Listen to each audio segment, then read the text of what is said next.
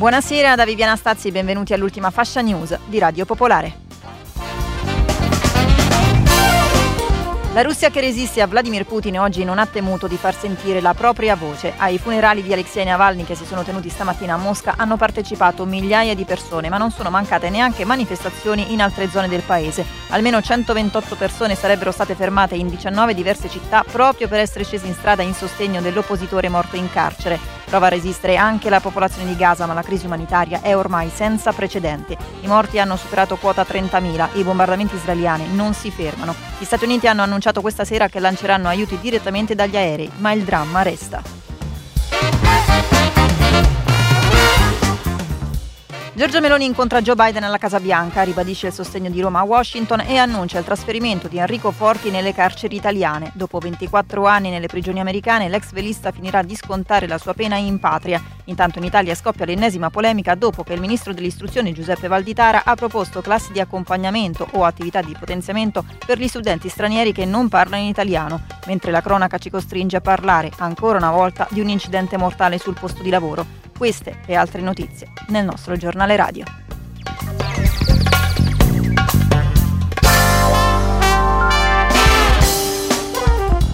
Buonasera ascoltatrici, buonasera ascoltatori, l'edizione delle 22.30 con cui andiamo a ricapitolare i principali fatti di questo venerdì 1 marzo 2024. Al grido di Russia libera e scandendo slogan contro la guerra, migliaia di persone hanno partecipato stamattina a Mosca al funerale del dissidente russo Alexei Navalny, morto due settimane fa in una colonia penale della Siberia. La cerimonia, che ha assunto i toni e le caratteristiche di una manifestazione, si è svolta senza incidenti nonostante un minaccioso schieramento di forze di sicurezza. Nel corso del pomeriggio alcune organizzazioni della dissidenza russa hanno però denunciato che alcuni partecipanti sono stati identificati e che ci sono stati degli arresti. Chi sono le persone andate oggi a rendere omaggio a Navalny e perché il potere russo ha consentito che lo facessero? Risponde a questa domanda Giovanni Savino, storico ed esperto di Russia. Le persone che sono andate al funerale di Navalny sono persone comuni, tra l'altro c'erano molti giovani e vi è un aspetto particolare di tutto ciò. Uh, noi abbiamo visto come negli ultimi due anni in Russia, dove è impossibile manifestare, le autorizzazioni vengono sempre negate, abbiamo visto come la gente si, si, si stia precipitando a utilizzare altre forme di espressione di, di, protesta. Durante i bombardamenti delle città ucraine portando fiori ai monumenti agli scrittori ucraini, poi con il movimento delle donne di mobilità tipo Moi che invece ogni sabato porta i fiori ai monumenti caduti.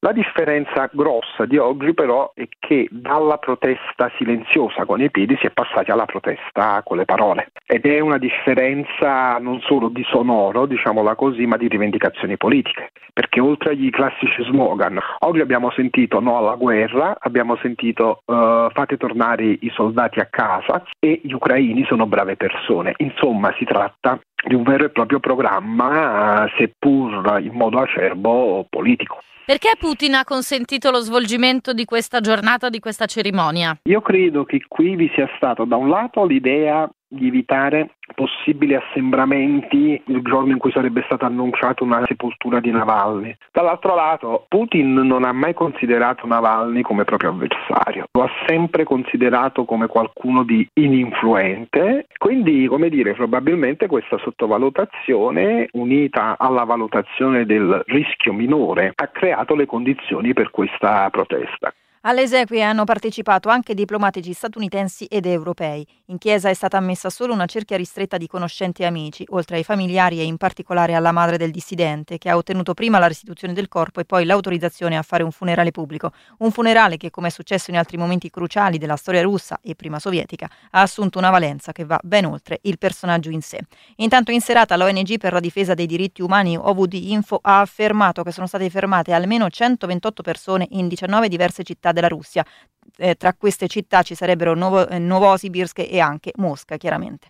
Veniamo adesso alla guerra in Medio Oriente, all'indomani della strage dei civili che aspettavano la consegna di aiuti umanitari a Gaza City. La pressione internazionale su Israele non fa che crescere. Oggi poi, mentre la marcia dei familiari degli ostaggi partiti dal sud di Israele si avvicina a Gerusalemme, Hamas ha fatto sapere che sette dei rapiti israeliani ancora a Gaza sono morti a causa dei bombardamenti dell'esercito di Tel Aviv. Hamas per il momento ha reso noto i nomi di tre dei sette, ma ha aggiunto che il numero totale dei prigionieri uccisi raid, dai raid israeliani potrebbe essere superiore addirittura a 70. Abbiamo chiesto a Eric Salerno, giornalista e scrittore a lungo inviato in Israele, quale effetto avrebbe, avranno la strage di civili di Gaza e la morte degli ostaggi sull'opinione pubblica israeliana.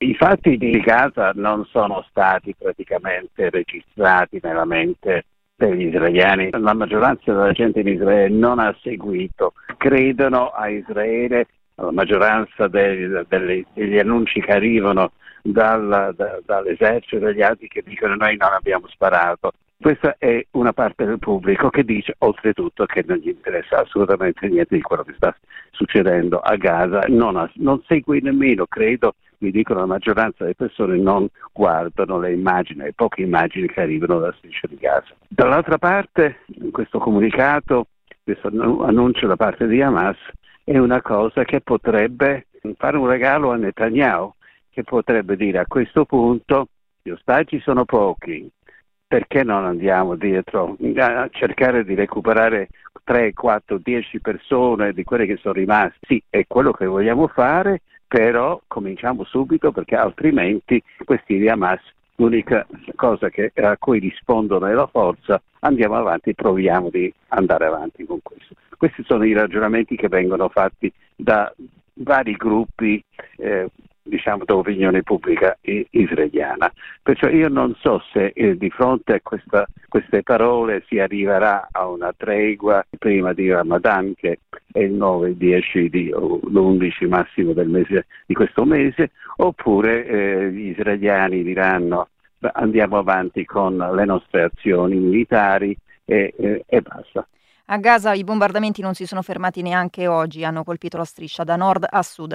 I morti sono già più di 30.200, dopo la strage di ieri che secondo il Ministero della Salute palestinese ha provocato 115 morti e centinaia di feriti. La Commissione europea ha annunciato la revoca della sospensione dei fondi dell'UNRWA, l'agenzia ONU per i rifugiati palestinesi, dichiarando che procederà al pagamento di una prima tranche di 54 milioni di dollari, mentre altri 89 milioni saranno pagati durante l'anno. In queste ore, tra l'altro, aumentano le richieste internazionali per un'indagine in indipendente proprio su quanto accaduto ieri. Martina Stefanoni.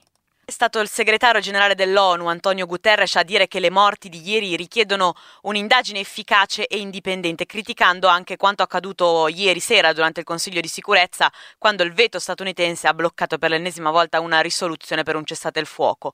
La reazione di Guterres però fa eco a tante altre arrivate ovviamente dal mondo arabo, dal sud del mondo, ma anche dall'Occidente. La Francia, ad esempio, ha chiesto un'indagine indipendente, Ursula von der Leyen, la Presidente della Commissione europea, ha chiesto trasparenza trasparenza a Israele, ma eh, a farsi notare tra le altre è la Germania che è sempre stata fortemente ed esplicitamente dalla parte di Israele, anche arrivando ad alcuni eccessi, e che oggi ha invece affermato che l'esercito israeliano deve spiegare in modo chiaro cosa è successo ieri a Gaza City. Ad ora le versioni delle due parti restano discordanti, Israele continua a sostenere di non aver sparato direttamente sui civili, ma di aver sparato in aria e che le vittime sarebbero state provocate principalmente dal caos che ne è generato. Ad oggi ancora non ci sono inchieste giornalistiche indipendenti o filmati che rappresentino una prova schiacciante di quanto accaduto, ma resta il fatto, ed è su questo che si concentrano le reazioni internazionali, che qualunque sia stata la dinamica, Israele è in ogni caso responsabile di quelle morti, fosse anche solo perché da cinque mesi la popolazione è ridotta alla fame e quindi l'arrivo dei camion umanitari genera caos che gli spari dell'esercito israeliano non possono che peggiorare. Nel frattempo gli Stati Uniti annunciano l'invio di aiuti a Gaza a partire dai prossimi giorni. Il materiale verrà lanciato direttamente dall'alto con degli aerei. La dichiarazione inizialmente anticipata dalla Wall Street Journal ha trovato conferma dallo stesso presidente Joe Biden durante il suo incontro con Giorgia Meloni. I due hanno parlato appunto del conflitto in Medio Oriente e di come sarà necessario procedere da qui in avanti. La premier italiana ha affermato di sostenere in pieno la mediazione che Washington sta portando avanti, aggiungendo che la priorità è proprio la crisi umanitaria all'interno della striscia. Dobbiamo lavorare lavorare insieme per garantire la prospettiva di due popoli e due stati, ha aggiunto Meloni, che nel pomeriggio tra l'altro è anche intervenuta sui social con questo messaggio. Sono felice di annunciare che dopo 24 anni di detenzione negli Stati Uniti è appena stata firmata l'autorizzazione al trasferimento in Italia di Chico Forti. Un risultato frutto dell'impegno diplomatico di questo governo, della collaborazione con il governo dello Stato della Florida e con il governo federale degli Stati Uniti, che ringrazio. È un giorno di gioia per Chico, per la sua famiglia, per tutti noi lo avevamo promesso, lo abbiamo fatto. E ora aspettiamo in Italia Chico. La Premier fa riferimento a un caso di cronaca giudiziaria risalente al 1998 e di cui fu appunto protagonista Enrico Forti, ex velista e produttore televisivo condannato all'ergastolo negli Stati Uniti con l'accusa di aver ucciso l'australiano Dale Pike. Già in passato Roma aveva chiesto che a Forti fosse concesso di scontare la sua pena in Italia, ma non c'era stata una risposta positiva dagli Stati Uniti. Da oggi però non sarà più così. E veniamo allora alla politica italiana. Oggi Giuseppe Valditara infatti ha risposto alle critiche per la sua proposta di classi di accompagnamento o attività obbligatorie di potenziamento potenziamento linguistico per chi ha origini straniere e non sa l'italiano. Ce ne parla da Roma la corrispondente Anna Bredice. Sono stato frainteso, non c'è nessuna volontà di ghettizzare, dice nel pomeriggio il ministro Valditara, dopo che la sua proposta di classi differenziali di italiano per bambini stranieri è stata bocciata dai sindacati della scuola, dalle opposizioni, dai rappresentanti degli studenti, senza nessuna difesa da parte della destra, di altri esponenti del governo, isolato quindi nell'ultima sua trovata. La missione di Valditara di restaurare un clima da anni 50 nella scuola continua a passi veloci, a suon di espulsione espulsioni, bocciature per la condotta e ora una sorta di classi differenziali per bambini stranieri. La reazione più forte è stata quella degli studenti che bocciano come razzista la proposta di Valditara, che in sostanza propone un test d'ingresso per i bambini, in modo da scegliere poi come indirizzarli nelle classi ordinarie o in classi differenziate per l'italiano oppure corsi pomeridiani. Il ministro garantisce che tutto questo si farebbe insieme alle scuole che hanno completa autonomia, ma gli stessi insegnanti attraverso i sindacati bocciano bocciano la proposta chiedendo altro, maggiori risorse per potenziamento di corsi di lingua, mediatori culturali, scelte che in sostanza si ispirino ad una visione di inclusione e non di esclusione come quella di Valditara, che spiega la sua proposta come un modo per salvaguardare tempi e qualità di apprendimento per tutti, ma in questo modo ci sarebbero classi di serie A e di serie B, una visione ideologica e di propaganda che strizza l'occhio all'elettorato di destra che ha sempre considerato la presenza di bambini stranieri nelle classi classi come qualcosa di negativo. La punizione, le sospensioni, la scelta di differenziare gli studenti, quindi l'esclusione e la logica del governo nel campo educativo, fino ai liceali, sospesi oppure manganellati mentre manifestano, ma un punto a favore degli studenti oggi c'è. È stata annullata la sospensione dello studente di Modena, punito per aver rilasciato un'intervista di critica alla scuola. Linero studio. Dalla cronaca arriva ancora una volta un caso di incidente mortale sul posto di lavoro. È accaduto a Brindisi, all'interno di un'azienda che si occupa di logistica. La vittima aveva 40 anni e secondo la, ric- la ricostruzione del fatto sarebbe stato impegnato in alcuni lavori proprio all'interno dello stabilimento quando è caduto dal tetto di una struttura alta più di 10 metri. Per lui non c'è stato niente da fare, all'arrivo dei soccorsi era già morto. L'area dove è avvenuto l'incidente è stata posta sotto sequestro mentre continuano i rilievi delle forze dell'ordine per fare chiarezza sulla dinamica dell'accaduto. Restiamo in Sud Italia, in Calabria Calabria, il vescovo della diocesi di Mileto, Nicotera Tropea Atilio Nostro, ha denunciato che un bossolo di pistola è stato lasciato nella cassetta delle lettere della sua curia. Dobbiamo avere il coraggio di venire allo scoperto e dire no a tutte le forme di violenza, di mafia e di altre cose che le somigliano, ha detto il vescovo, minacciato anche in delle lettere inviate nelle scorse settimane a un parroco nel piccolo comune di Cessaniti. Nello stesso paese pochi giorni fa è stata versata tra l'altro della candeggina nelle ampolle dell'acqua e del vino che un altro prete avrebbe dovuto bere durante la messa. Veniamo all'Iran, oggi giornata di elezioni parlamentari. La chiusura delle urne prevista nel pomeriggio è stata rinviata addirittura due volte, con la speranza del regime di un aumento significativo dell'affluenza. Secondo il quotidiano britannico Guardian, dopo dieci ore era andato al seggio solo il 27% degli aventi diritto, un dato in linea con le previsioni di un forte boicottaggio del voto. In Italia intanto si continua a parlare di Iran anche per la sua partecipazione alla Biennale di Venezia con la richiesta prima di escluderlo dall'evento e poi di ospitare artisti del paese che si oppongono però al regime di Teheran. Tiziana Ricci.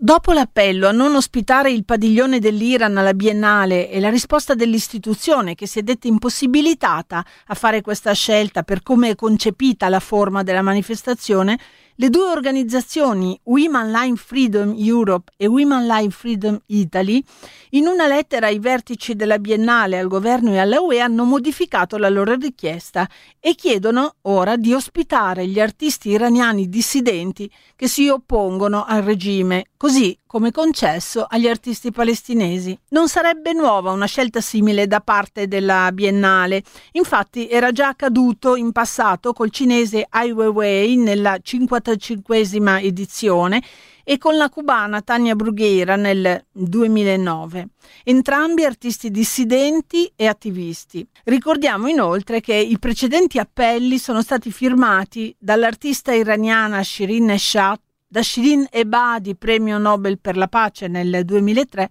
e tra i tanti personaggi del mondo della cultura, da Marco Bellocchio e da Nanni Moretti.